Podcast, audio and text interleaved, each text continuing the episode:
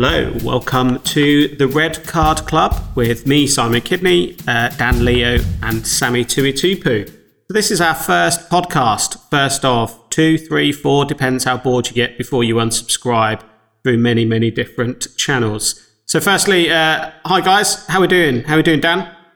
Talofa lava, really well, thanks. Thanks. Subtitles are available. Sammy, how you getting on? Yeah, good, mate. Very good, Simon. Nice to uh, hear from you. You too, Dan. So, you too, far. We're uh, we're all in different parts of the world, um, as is as is the want of modern technology. So Dan is cocooned in some part of Australia, unable to leave the house due to COVID, uh, and Sam is in some part of some part of the north, unable to leave because they won't let him. Um, so, just a quick one about why we're called the Red Card Club. Uh, if you watch any YouTube video, you know that Sammy and Dan are the most friendliest chaps in the world until they cross the whitewash. Um, then they both turn into Rocky Balboa. Um, so the, the, the modern theme on on rugby is every one of our guests and every one of our presenters uh, has had a red card, and we'll talk about that. Uh, now, Sammy, let's pick on you. Um, I believe, and I've checked Wikipedia uh, and changed it. You've had 132 red cards in your career. Um, can you talk us through your favourite? Um, well, I wouldn't say favourite, but probably one of most. I would say the most recent one. Um, obviously, it was a game for National One for Coventry. Um, probably one of, wasn't the um, the best one. I sort of look back and when I watch the replay, and that's probably you know one that I'm very sort of uh, feel embarrassed about uh, the most. Um, so yeah, so obviously had an argument with Elizabeth uh, the night before. A uh, bit of tension sort of built up, you know. And as you know, as, as a sportsman, you you, you want to sort of release it, or a young man, I, I, should say, you want to sort of release all that tension. And just unfortunately, um, playing this game, this tension sort of was still built up inside me. Um, some guy sort of just gave me a, sort of shoulder nudge as I was trying to get back into the line. Uh, I turned around at him, and then it sort of just all came out, and uh, I sort of gave him a a, a, a right uh, punch to the face. He went down to the ground, um, and by then I sort of I was still focused on playing rugby, but it was just a natural thing where the right arm comes out. Uh, sort of got connected. He sort of fell to the ground, but I carried on. Unfortunately, the referee was right next to me. I tried to I, I tried to sort of talk my way out of it, and he was like, "Sorry, mate, I was right there."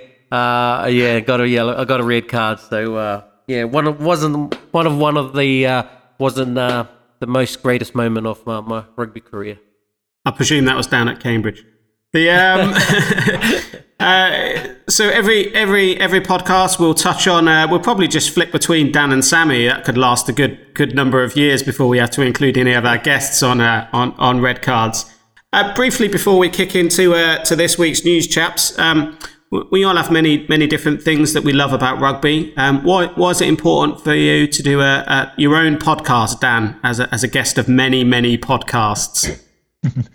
yeah, I, I, think for me, it's you know the, the fact that we um, you know we need we need uh, to control the narrative. Um, you know, a lot of people do podcasts and have uh, Pacific Island rugby players uh, on there as guests, um, but you know, very few of us run them, and, and, and you know, we want to look at things objectively. I think it's part of you know what we're doing. I've just been part of um, the release of a film which we'll touch on later called Oceans Apart, and it's very much about you know um, seeing you know us take you know not just control of you know a sport that we're predominantly um, pro- provide a lot of professionals to, but also the media and the stories around that, and and, and and making sure that you know some of the stereotypes that you know that you know, people might have about Pacific Islands, you know we have some sort of say on what's you know what's developing and how those are developing.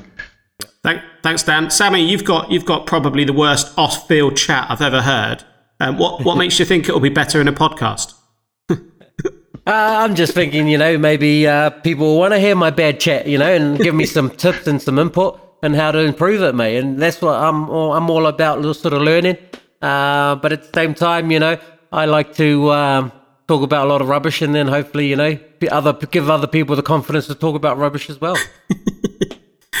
Thanks, Sammy. It's uh, it's important to uh, to reflect as well. You, you know, you both are passionate, um, spoken people around uh, Pacific Island values, Pacific Island players, Pacific Island rights, um, and two two great people and two great legends of the game coming together and talking about that. So I think any platform we've got uh, to do that is, is great. So thanks for that, chaps. In the news, rugby. Kicking into this week's news, there's uh, there's two things that I want to talk about just briefly. Um, one is, uh, you know, you, Dan, you you wax lyrical about Fiji being welcomed into some Tier One rugby. Um, there, there seemed to have been a bit of bit of a, a mild corona illness kicking around the globe, uh, which has led to them not being able to play games. What, what what's the effect of that? Yeah, just um, you know, firstly, it was, it was awesome to see Fiji included in the first place. It's something that we've been pushing for for a long time, as you know, more fixtures for you know um, for for the Pacific Islands against Tier One nations. So when it was first announced, um, you know, that Fiji were going to be playing against, you know, France, Italy, Scotland, um, and Georgia in that in that Autumn Nations Cup.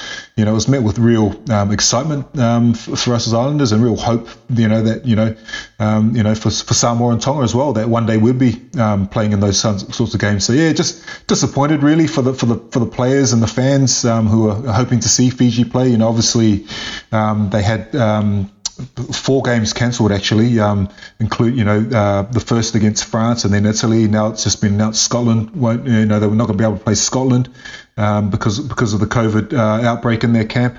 They missed Portugal, which was a, a warm up game they were going to have, and also we had uh, 12 Fijians in the um, in the Barbas game that was supposed to be played against England, and and that was cancelled as well for, for different re- you know well you know for breaking the curfew. And um, you know none of the Fijian boys were, were, at fault in all of these situations. But you know so it's disappointing. And, and also what I think is disappointing um, is the way that the, um, the, the competition have decided to award those games uh, 28 to nil uh, in favour of the um, of the of, of, of the home nations. Um, you know that that will have a big impact upon um, you know Fiji's uh, ranking um, because you know you lose three games by 28 to nil. You, you know you, you you get points in the world uh, system for winning games, but also you lose points. You have points deducted for losing games. So um, it's going to have a detrimental effect on on on on on, on the rugby um, ranking as well, which is really important in terms of the funding that you get. Yeah, yeah.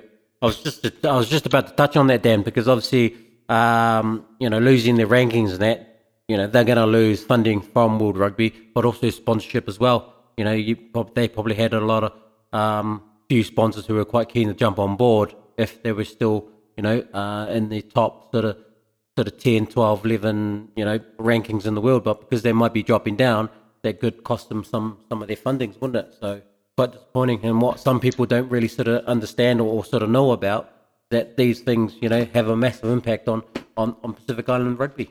Yeah, and just you know, a lot of us, you know, those, those boys, you know, they, they want to be playing. It was, you know, um, from a player's perspective, it's a shop window for a lot of those guys. You know, um, Fiji just regenerated their side, so a lot of those guys uh, um, are fresh-faced uh, youngsters who were wanting to, you know, play on the big stage and hopefully, you know, get professional contracts um, on, on the back of, of, that for those that don't already have them.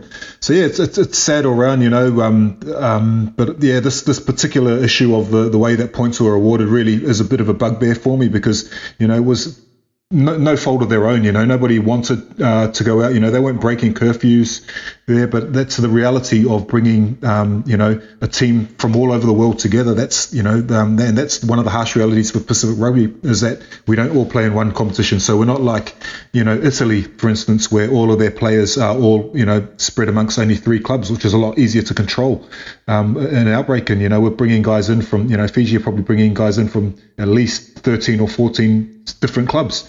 So that's a reality. I just would have liked to have seen a little bit more um, compassion shown for that situation from the you know from the organisers.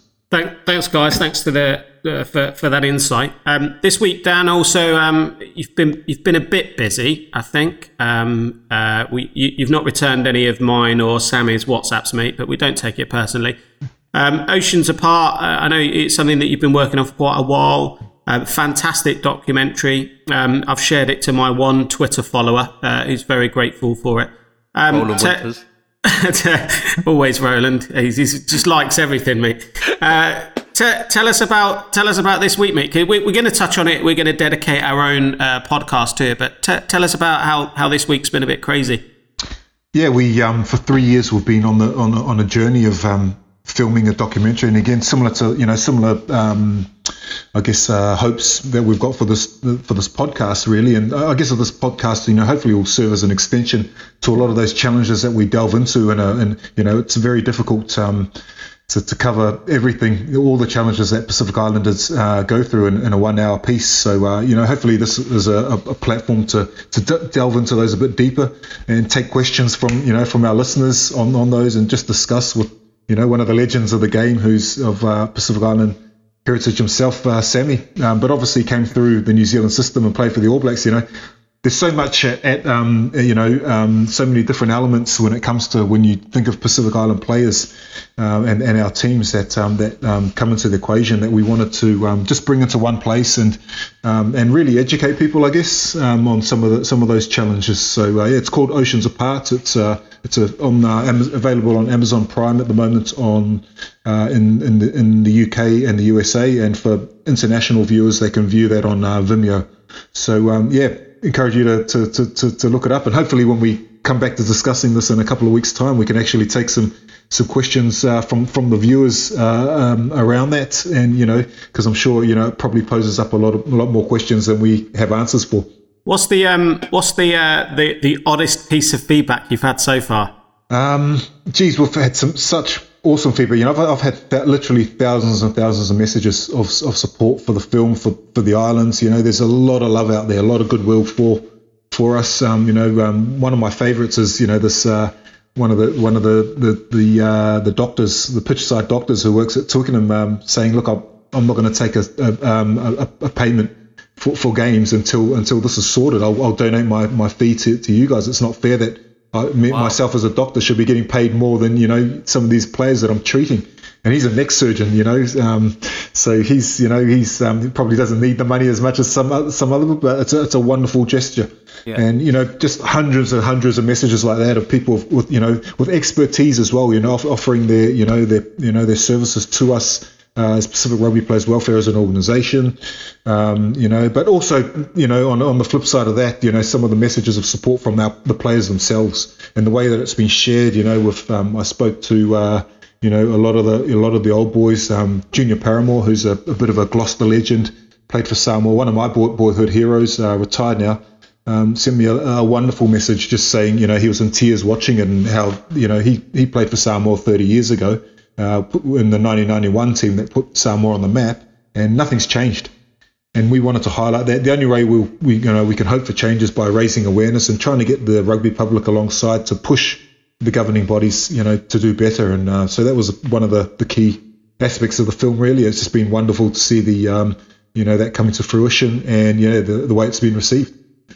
Sammy, you um, you've I've just checked your Twitter, mate, and you've sent Dan 36 tweets this week, just saying "Remember me, remember me." Hi, your mate Sammy. Yeah, uh, well, it's, it's, only because I'm an agent, and um, and I think Dan's got a massive uh, market for Bollywood, mate.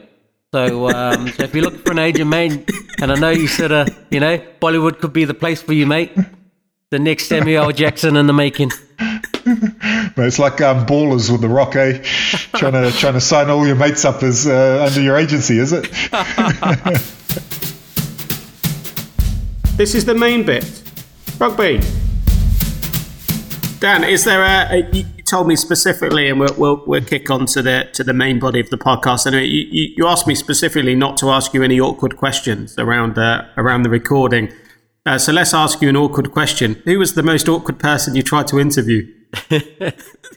He's making that sign, Sammy, saying shush, yeah, shush, yeah, yeah. shush. there was a few. Um, there was a few. Now we, there was a few interviews that we did that we just couldn't use um, unfortunately, um, you know, and some of them were, you know, through no fault of our own. Others were just, you know, guys, you know, the Island boys are pretty shy when it comes to being on the camera.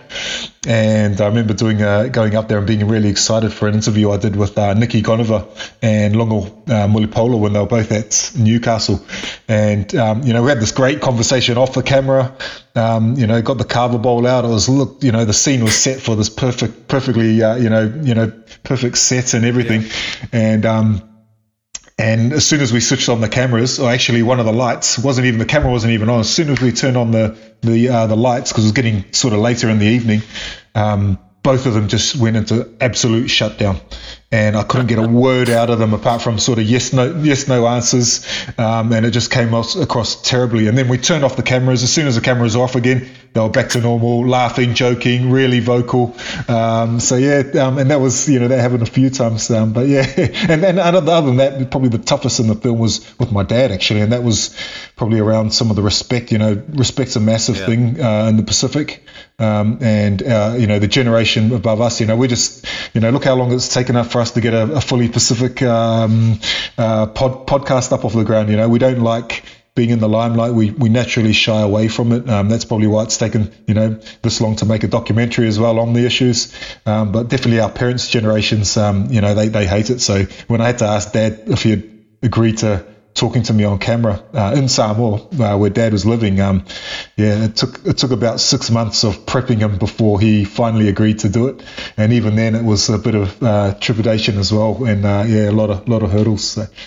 Nice. Hey Dan, what what did it feel like meeting the um, Prime Minister of Samoa? Obviously, you know, Prime Ministers for you know most countries, and that it's it's mm. someone who's quite high up and someone who's you know a lot of privilege in that, and um, but obviously the fact that you were going there to sort of ask them these real dif- difficult questions and that, um, but at the same time, you know, how did you feel? Because obviously it would have been a massive privilege, you know, not only for you but for for your family as well, for you to meet the, the prime minister, but at the same time, you're sort of going on there, um, you know, to ask these really awkward questions. And, you know, obviously it was pretty awkward because um, obviously he knew who you were. Um, but just the fact that you sort of rocked up and that and you didn't know whether it was office or not. But, you know, give us a bit more sort of uh, how you felt that day and, and sort of. Yeah. I- uh, um, yeah, it was it was a real tough one. But before I answer that one, probably back to you. You know, like, can you just explain a bit about the Tongan situation? Because I know the Samoan situation inside out. But do you guys have the same um, proximity of politicians to your to your guys? I know you've you haven't played for Tonga, but you've you've coached them. Is is it a similar sort of um, yeah, situation? Um, what what is? Yeah, yeah. Uh, so I think the government still has a big say in terms of um, obviously they do they give a lot of the funding, their funding as well to Tonga Rugby. So I think the government still has a bit of a, a say in it, um, in, in terms of where the where they get their funding from and how they sort of distribute it out. Um, but in terms of how they use the money from World Rugby, I'm not too sure about you know how much of the government is involved in that way. Obviously, yeah. You it's a bit different in Samoa. uh, yeah, yeah, yeah. I mean, one one of the guys that we um, you know, and uh, oh, sorry, I'm, I'm, stalling here, but one of the guys that we interviewed was Kupavuna, uh, Tongan uh, test player, and he and he told us about um, you know them earning 80 pounds a game yeah. at test. Um, how does that make you feel as someone that played uh, for New Zealand and probably earned? Well, I'd like to think hundred, at least hundred times that per, per game you played.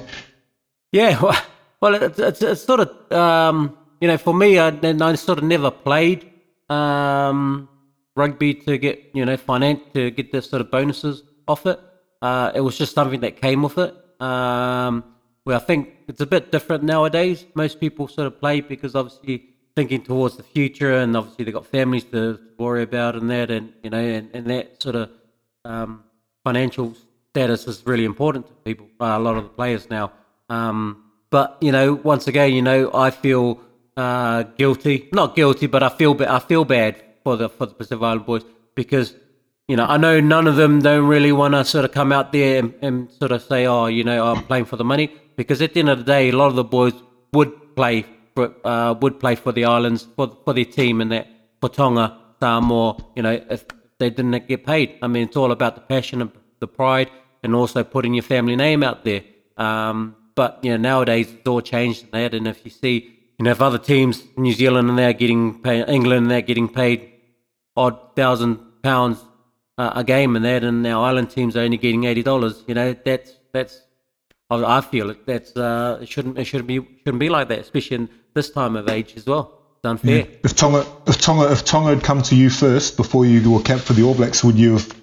What would your answer would have uh, oh, mate, I would have been I would have been proud to start to play for Tonga. Uh, uh, even when I was playing for for New Zealand, um, I would have you know it was funny enough. I was on the bench for the ABs against um, the Pacific um, Pacific team. Um, called was Pacific the, Islanders, yeah. The Pacific Islanders. The Pacific Islanders, yeah. Yeah, yeah. So I got I was named in the All Blacks, um, that week, the, that week before. But I have finger, I have my fingers crossed that I wasn't that I wasn't going to be named, so I can play for the Pacific Islanders. But I was fortunate enough to be picked for the AB, so I was on the sideline. Didn't play though. But at the same time, I was like, "Come on, come on, boys!" Talking about the Island boys.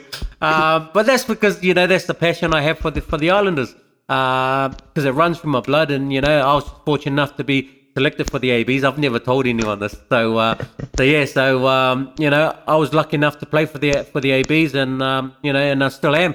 Uh, I'm proud to say that I'm an All Black, but you know, if I could take things back, and you know, and I had the opportunity to play for Tonga first, I would have taken it with both hands.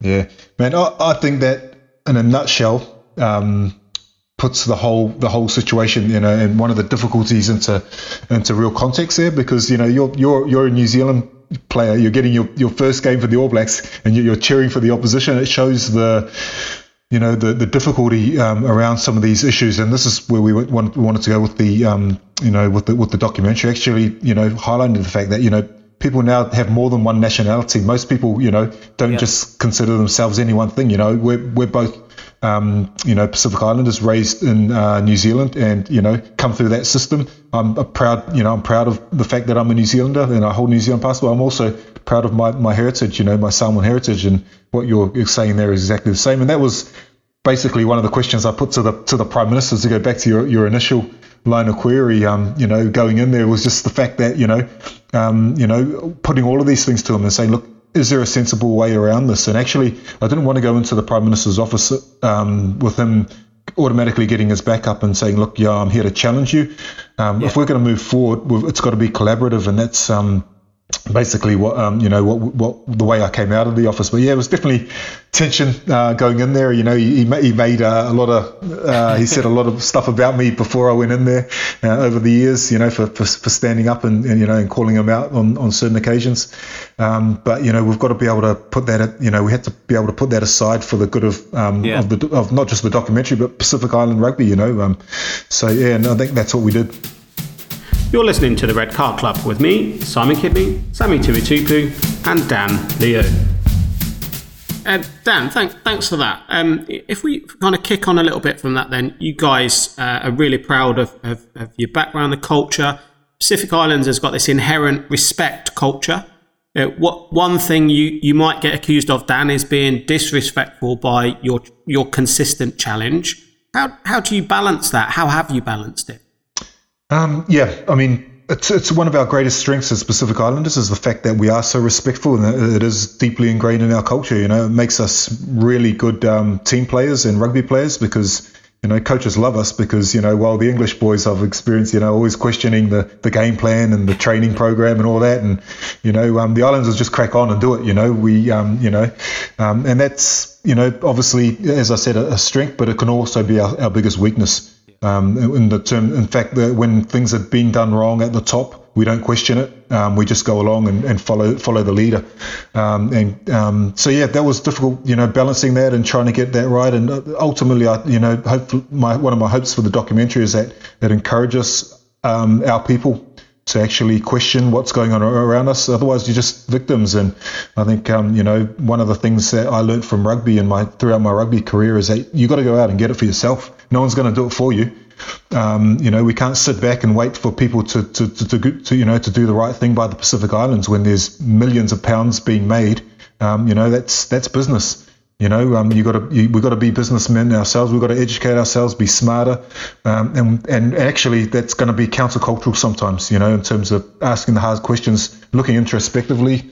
Um, but yeah, it's a diff- real difficult one. You know, Sam will probably be able to um, elaborate on this a bit and some of the, the ways that that's um, you know affected him uh, growing up. But for me, it was you know definitely don't question your elders. You know, we we all grew up in the church, and that was reinforced at church and you know at home with all the aunties and uncles that we you know we looked up. You know, half of them weren't our aunties or uncles, but you called them auntie or uncle out of respect. Yeah. You know, um, we didn't call you don't call anyone by their first names, uh, and um, you know that's a generation above you in, um, in, in, in, our cultures. So um, yeah, um, lots lots of things there, and um, yeah, as I said, um, hopefully we can break. You know, we can continue. You know, because we, we don't want to take that away. it's a, it is part of us that makes us special as islanders. Um, we, we need to maintain that, but we need to be able to also have this side of us that where we can, you know, um, break those shackles as well when, when they need to be. Sammy, where, where you know, just just picking on what Dan said there, uh, where does there's a fine line between a respect culture and a challenge culture. Where where does that line sit? Uh, well, that's it's yeah, that that's um pretty tough for me. Um, it's a tough sort of subject for me because um, you know, obviously, you know, like Dan said, you know, I was I grew up in in a uh, household where the old man was he sat on top of the throne and what he said goes. Um, wouldn't question anything he said. Um, but at the same time, it of had a knocked on effect for because I was the youngest. I pretty much had to do what everyone, my older brothers did. So, you know, when, when they said something to do, I always had to do it. Um, but then now, sort of coming into where I'm married here uh, to Elizabeth, who's English. Um, she's a bit more fiery than me. And when people sort of speak, especially my sister, when I ring home and, you know, and then I'm speaking to my sister and that, she's yelling at me, you know, growling me off for certain things and that. You know, Liz gets really heated about it because she's like, why do you let your sister speak to you or your brother speak to you like that? And I said, well, just part of our culture.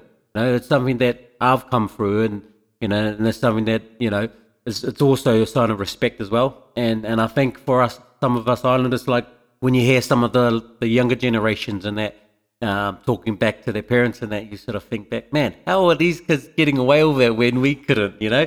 But you know, it's it's just it's what makes us different to, to everyone else. Um, and if we if we lose that sort of respect and that sort of um, cultural thing, then we've pretty much lost ourselves.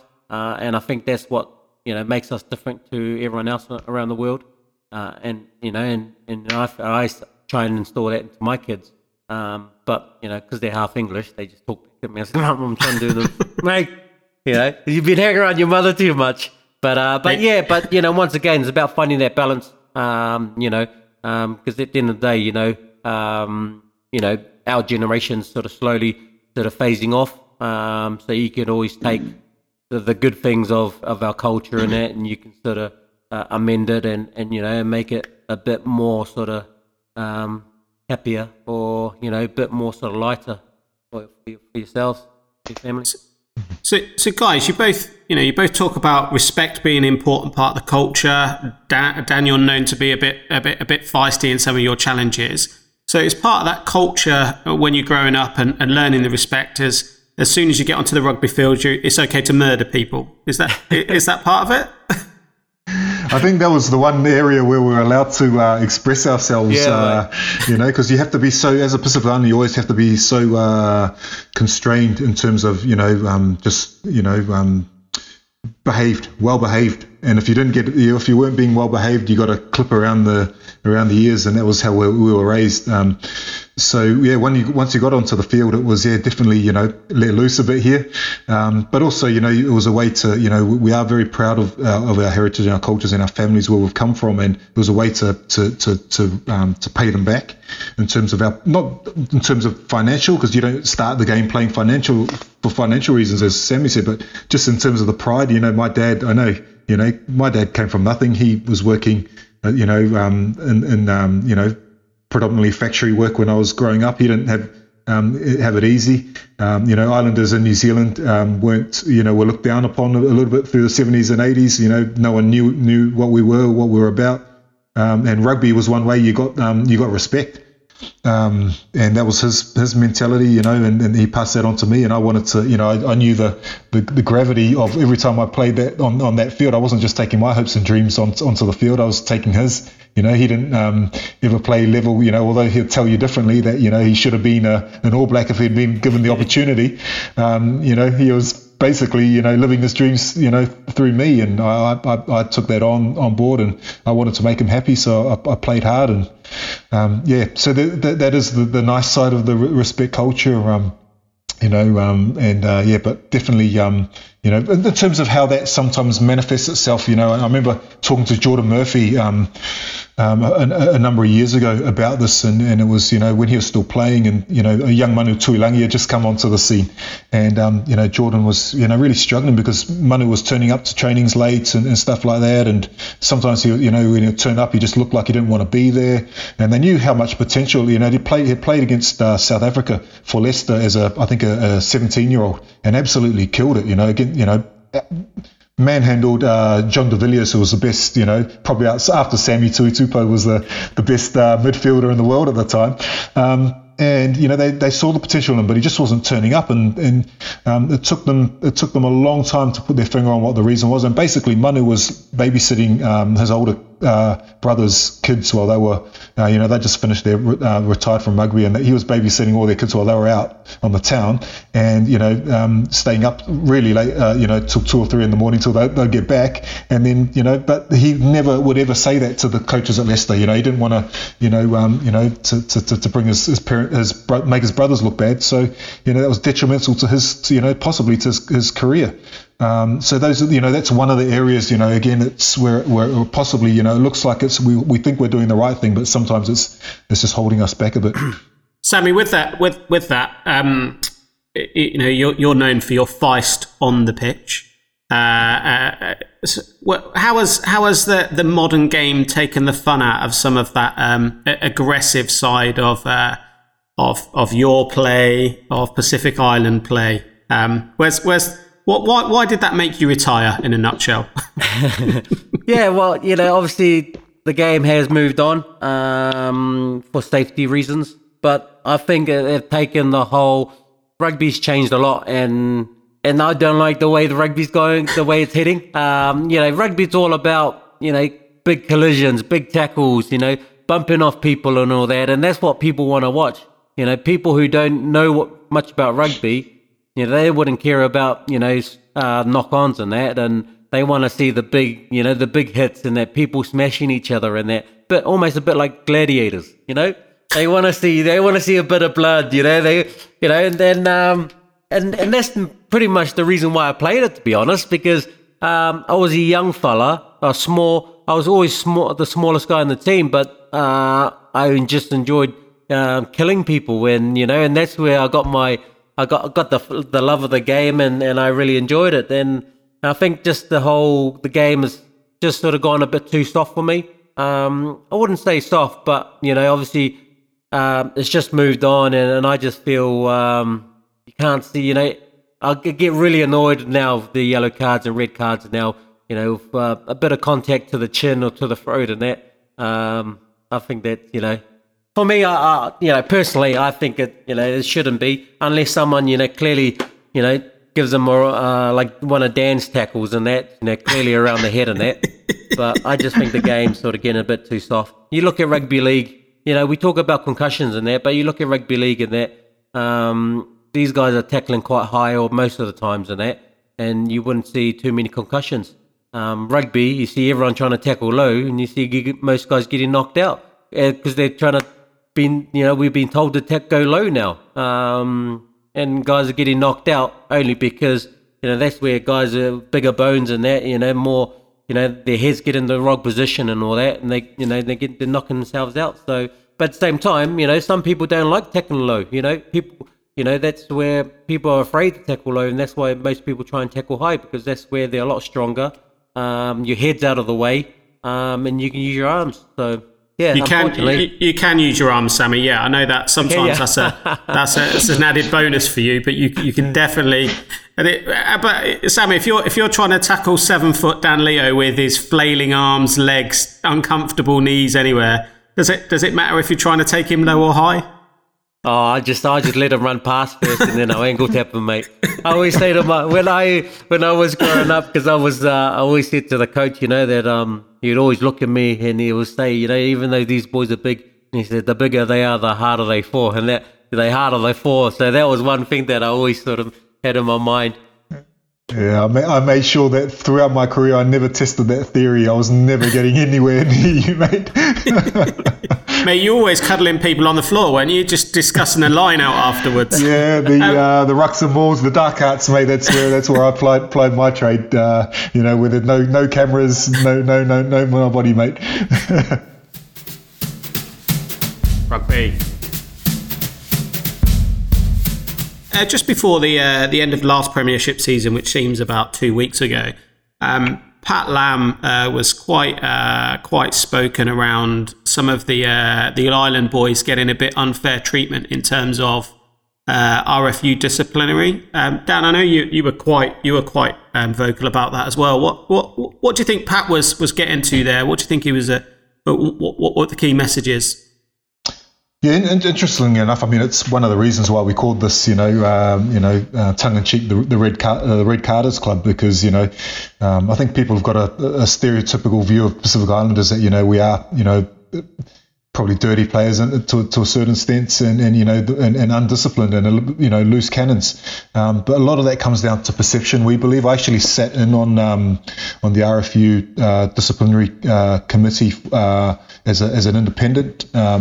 On, on that. It was actually Siale Piutau who was in, in question. And again, to, to bring it back to what Samuel was saying, it was, you know, it was, um, we felt, um, you know, um, s- sometimes, you know, uh, uh there's there's a, lack of common sense to, to the approach that's, you know, in the, in the sanctions that are being passed down in some of these um, these cases and, and, and, and, and questioning, you know, whether actually some of our Pacific Islanders, because of their reputation, are being deemed, um, you know, um, you know, uh, and, and penalised harsher for you know for indiscrepancies.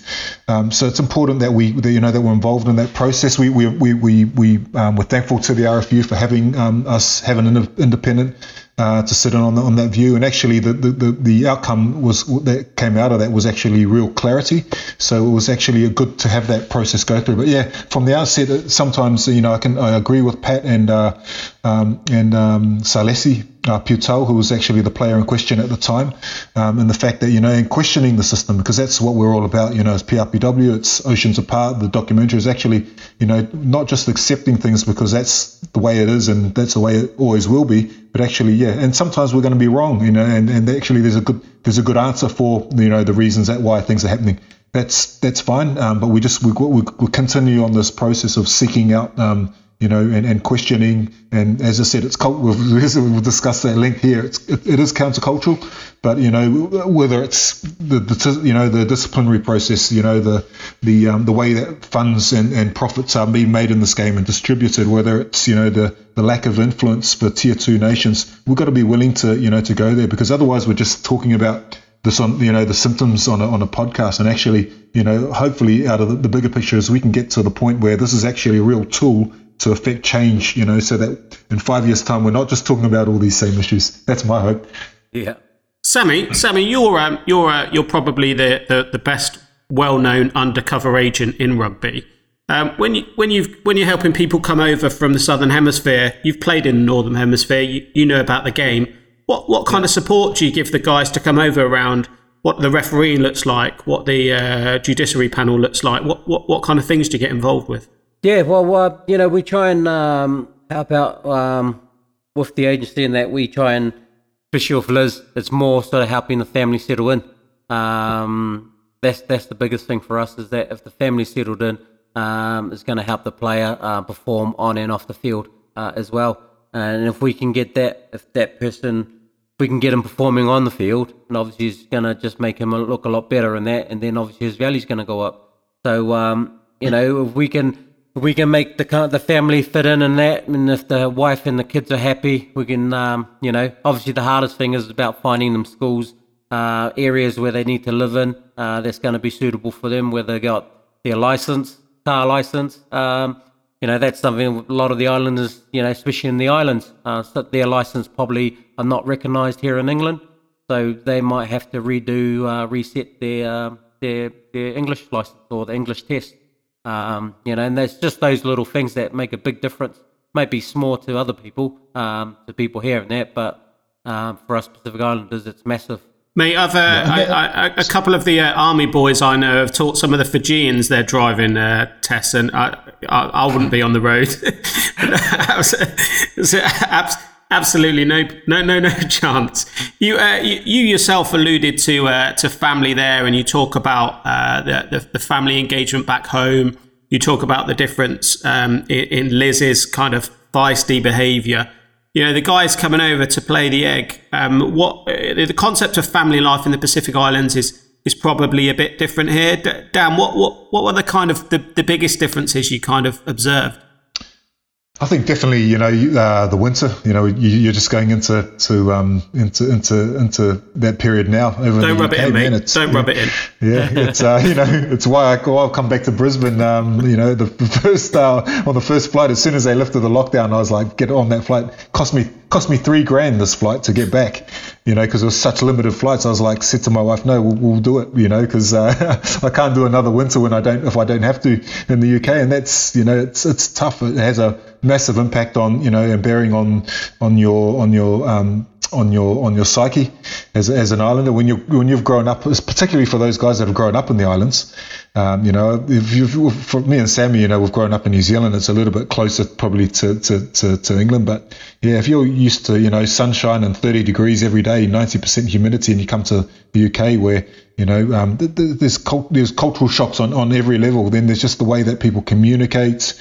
Um, you know, the the lack of um, space. Um, you know, um, you know, just loneliness at times. A lot of different pressures. So yeah, um, I know we've got a really good guest coming on the next episode of this. Uh, uh, who, who we're really looking forward to, to touching, you know, to touching base with and actually getting into some of that a little bit further. But you know, mental health in our in, in our communities is, is a real is a real problem. It's uh, you know, it's why we made a, a um, one of the Oceans Apart series in, in conjunction with Pro 15, uh, Sammy's uh, uh, agency, to really highlight some of these issues and actually, you know, um, um, you know, show the fact that there's people that people can talk to. You know, that if you're going through tough times, please do get in touch. And it's what way, you know, I was so excited to see Pro 15 and Sammy go into the agency world because, you know, someone with an understanding of the challenges that our people go through um, is, is massive in that industry, you know. Um, otherwise, it's just secondhand information that we're passing on to, to, to, to, to, to other agents. But at the end of the day, if you haven't lived it, it's very hard to relate. And our players won't just open up to anybody about the challenges that they're going to. Um, and that's that's why that's why I really yeah as I said I'm excited about you know some of the stuff we're doing as an organisation that I'm CEO of as Pacific Rugby Players Welfare, but um, but but teaming up with Pro 15 um, and an agent who can can offer those services to players on the ground is going to be massive going forward. Dan, um, uh, thanks for the thanks for the lockdown story as well, because um, there's there's quite an interesting one with Sammy here, isn't it? Just before the last lockdown, I think Sammy legged it to New Zealand, uh, and he and he had a he had a choice of uh, of which of, of, which house to live in. Um, Sammy, Sammy, just, uh, I'm not sure if this is public yet, and uh, I'm not sure which of the two two poos is going to murder you first, but crack on, mate. Tell us about it. Yeah, though, well, obviously, um, went to New Zealand not expecting it to go into lockdown. Uh, so they announced they were going into lockdown, but obviously I had to do my self isolation. So uh, it was either I go to mum and dad's or next door to my sister's, or they got a little sleep out at the back where I could stay. So I ended up being in a little sleep out uh, in the back of my sister's. Um, only I had to choose one of them because uh, my brothers who live next door with mum and dad, he was real. He's the oldest in the family. Uh, he was real strict. He said, if you stay at mum's, you're not allowed to go next door. Or if you stay next door, or which house you stay in uh, next door, you could only stay there. So uh, he was real strict, and obviously, because obviously mum and dad are, uh, are at that sort of um, they're a bit older now, and uh, so I made a choice to go stay in the little sleep out at the back by myself. Uh, the kids wanted to come and stay with me, uh, but I said to them, no, no, you guys are going to go to school. So school was still on at the time. Um, so I only did three days uh, self isolation before New Zealand went into lockdown. So then, uh, so then I was allowed to mix with my bubble. My bubble got a lot, lot bigger. So yeah, no, the weather was nice and that, but some very strange times. I could only see mum by over the fence and that. Um, yeah, so Jenny, by the, the last day, the last couple of days, obviously I had to do 14 days, and then obviously Liz, Liz sanctioned me, uh, sanctioned me to come back home. So, uh, so on the last two days, and that mum sort of finally gave up and gave me a hug over the fence and that. So uh, it was nice to sort of feel her in my arms again. But yeah, no, it was really strange times, but really enjoyed the time. Rugby. How's um how does uh, speaking to some of the boys that um you know the, the first lockdown lockdown 1.0 was a bit tougher than lockdown 2.0 which I don't think many people are paying attention to Uh, how did uh, Sammy? What work uh, did you do with some of the boys um, who were in the UK that, that, you know put their hands up and said, "Look, I'm struggling. I'm feeling a bit lonely. I just want to come and yeah. play the egg. I can't train." What what what kind of things were you? Yeah, so uh, with us Pro 15, we uh, put out a a little um, questionnaire to all the boys and all that, and and sort of they gave their feedback and that, and some guys actually came out a bit more saying that they needed a bit more sort of a bit more help or someone to more talk to and that, and just someone to engage with. Um, you know, with us Islanders, you know, that's one thing we sort of when we do move away is that you fall, you fall away from more the support you have from your family.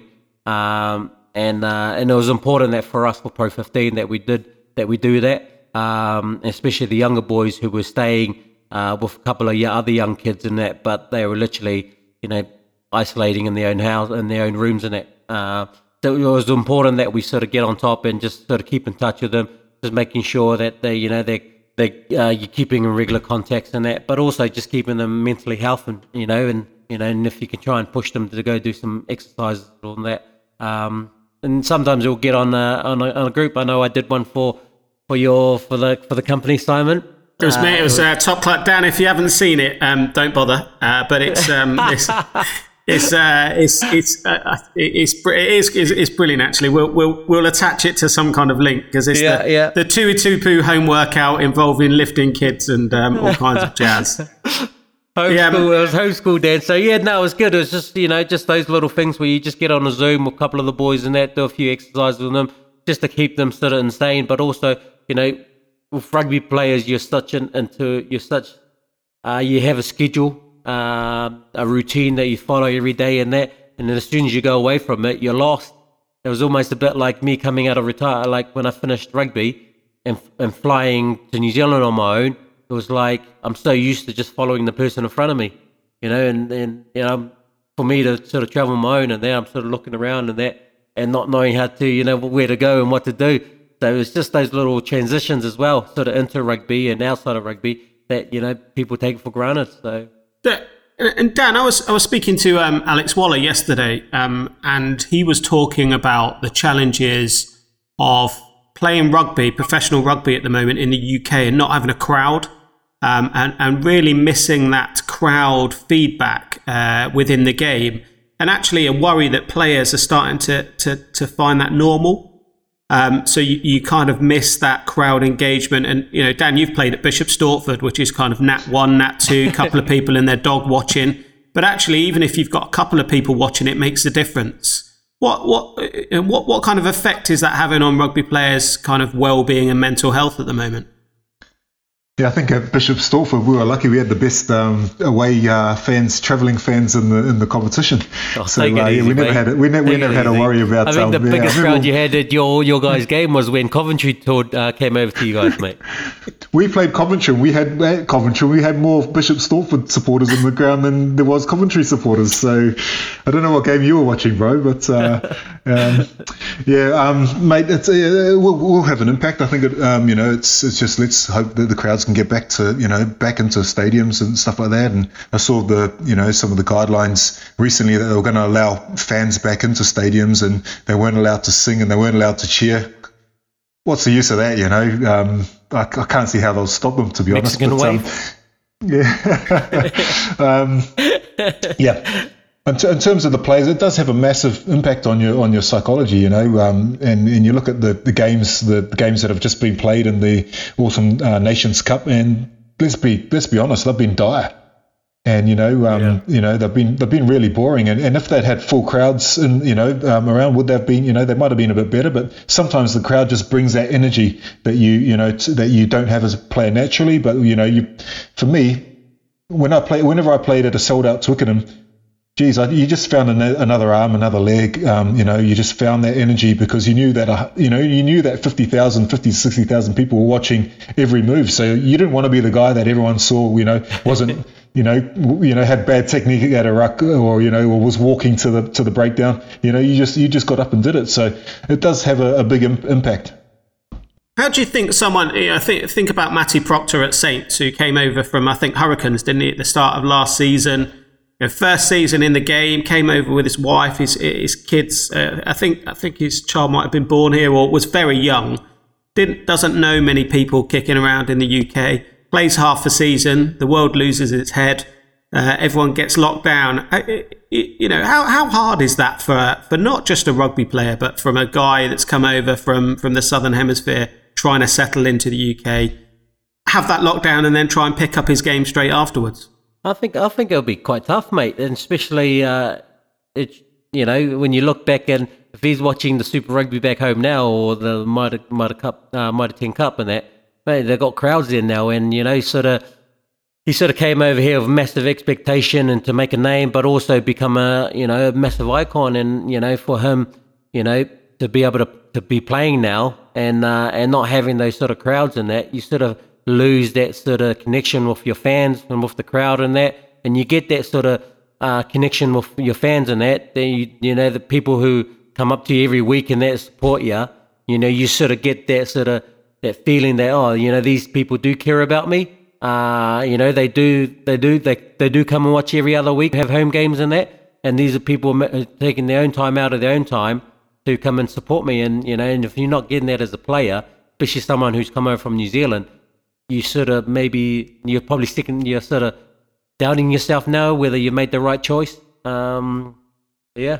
Thankfully, mate, he's got a really good sponsor. Dan, yeah, it's, it's, it, you know what what what more can the PRPW do in you know it's a it's a unique year you know hopefully we don't go through anything like this again but but what more can the PRPW do to to, to help on the ground Geez, uh, you know, I, I, guess you know it's it's, it's a real network. Um, we've got players, uh, you know, uh, both current and retired, all over the all over Europe. And yeah, um, normally those players will be dropping in and, you know, with food and, you know, when there's new players, you know, keeping each other company. That's the way that we always do it. You know, food's at the heart of, of, of everything we do in the islands. If there's no food, then don't bother inviting me around. That's, you know, um, that's, that's, that's, the, that's the way it goes. And we can't, you know, that, so, so, so a lot of those cultural norms, are, you know, are out the window. We can't just pop across and see our, you know, our neighbors, you know, and some, for some of these guys, it's, you know, um, you know, we, we struggle, you know, like Zoom uh, you know, I'd never heard of Zoom before COVID. Um, you know, I, you know, um, but um, you know, a lot of these guys, you know, even keeping up to date with emails is, you know, is beyond them. So, so technology is one way, you know, and, and coming to grips with, you know, using that is uh, one, you know, one important thing. I guess the, the, you know, uh, the one positive to take is that most of the guys that are playing over here are used to using, you know, con- keeping in contact with family overseas. Um, you know, because of uh, because you know out of necessity. So you know, um, yeah, phone calls, mate. We're just I'm just thankful that you know tech, for technology, you know, we can all you know keep in touch, and we've got great guys like Sammy on the ground who is very good with people. Like as you say, I, I don't you know. Um, I know Sammy's phone's buzzing. Whenever I've been with him, his phone's buzzing, you know, every two minutes, or somebody give him a call, and that's only because he's, you know, he's, re- he's they're, they're returning his call, and they probably missed it, you know. So we just need people like that, and you know, we're lucky in our community to have good people like that who just aren't thinking about the people in their little bubble, but they're thinking outside of that as well. And that's not just the island community. I know there's a, a you know a lot of good, you know people, um, English people who are doing the same for their friends and families. So long may it continue. The um, Sa- Sammy's number, I think, has uh, uh, erroneously got itself onto Uber as well. So um, I think that's part of the reason that he is. Uh, He's, uh, he's quite busy. Uh, just one thing, uh, just one last thing I want to touch on before we wrap this bit up. Um, uh, I think Billy, uh, Billy V was on uh, the Good, the Bad, and Rugby, um, and Dan, I know you've been on there recently. And he was talking about the different upbringing between him and Mako. Uh, Billy, I think, was brought up in New Zealand. Um, Mako, I think, was brought up in uh, uh, Tonga. Um, just the, the, different way that they've become different people. Um, do, do you want to kind of allude to that a little bit more, Dan? Yeah, I think um, you know that's that's that's a thing. You know, quite often you see like um, you know a lot of the Fijians they'll be they'll be brothers and they'll have different surnames, and you wouldn't even you know know them. You know, like um, you know in, in the in, in, the Premiership, for instance, uh, you know Ofisa Treviranus and uh, Alapati Leiua, who's at Bristol, um, you know, were, were brothers, but you wouldn't know, and they're very different people as well in terms of you know um, you know that's that's the island way, you know, and we we, we encourage uniqueness in our in our in our cultures. You know, it's, it's great because not every you know we may look all look the same, but uh, you know everyone's everyone's unique, and um, you know we've got to celebrate um, the, those differences. But also, you know, in terms of the the, the Vunipola brothers, you know, um, you know they've been shaped uh, over here for large parts of their lives. You know, um, gone to, to school here. in, in Wales and in England, and you know they're, they're, they're as much um, English or Welsh, uh, you know, um, as they are Australian and Tongan, where they you know where, where they were born, and um, it's yeah, um, it's a it's a it's a it's a vast one because so many of our players look at uh, you know you look at Manu Tuilagi who was raised in Samoa till he was 11 and then came over to to England, or you look at Sammy Tuitupou who's got two Tongan parents but was raised in New Zealand, uh, similar to me. Um, you know, it's um, you know, it's just the you know the the, the differences, um, you know, and in our backgrounds. It's very it's very you know, and the obvious thing, and this is why it's so hard with the organisation that we run, even for you, for Sammy as you know as, as ages, everyone just wants to lump people in the same category and go, oh, he's he's an islander, so he's going to think this way, he's going to act that way, he's going to spend his money on this, this, and that, he's going to struggle with that. No, there's no there's no quick fixes. Unfortunately, you know, everyone's got their own different stories, different backgrounds, and um, you know you lump people into and try and you know uh, you know um, at your own peril because you know a lot of clubs have probably done that and failed in the in the process. So that's part of the education process that we're here to try and help with as you know as our two different organisations. And uh, yeah, there's as I said earlier, there's there's lots of work to do.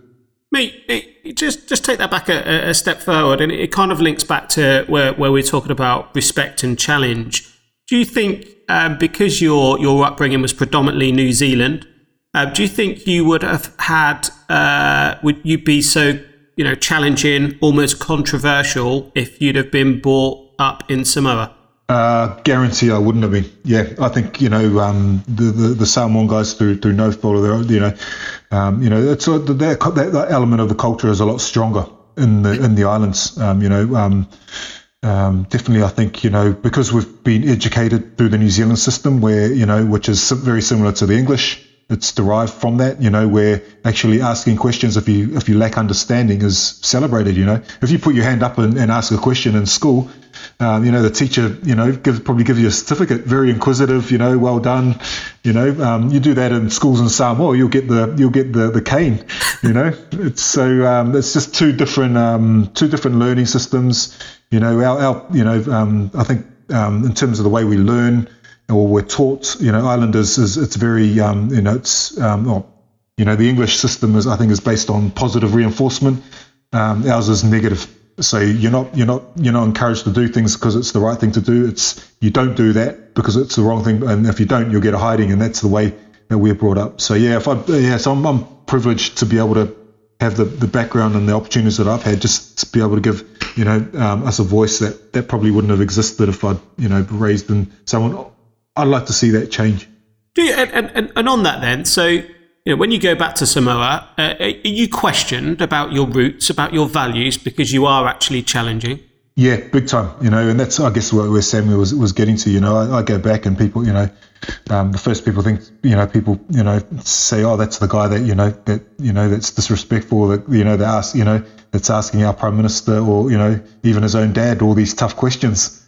And um, that's the, you know, that's I guess the sacrifice that you know when you do ask questions, you you do come under the under under fire a bit um, it was yeah. So um, it, it, does exist, not all the time. You know, there's there are changes. You know, even even the islands are probably changing a little bit, very slowly in terms of our mentalities. But the the reality is, is whether you know um, we've been you know cocooned for thousands and thousands of years. Our culture is very strong. It's developed over, you know, over centuries, um, and it's going to take a long time for that to change. And we're we're in a, the, we're the most remote places in the world as well.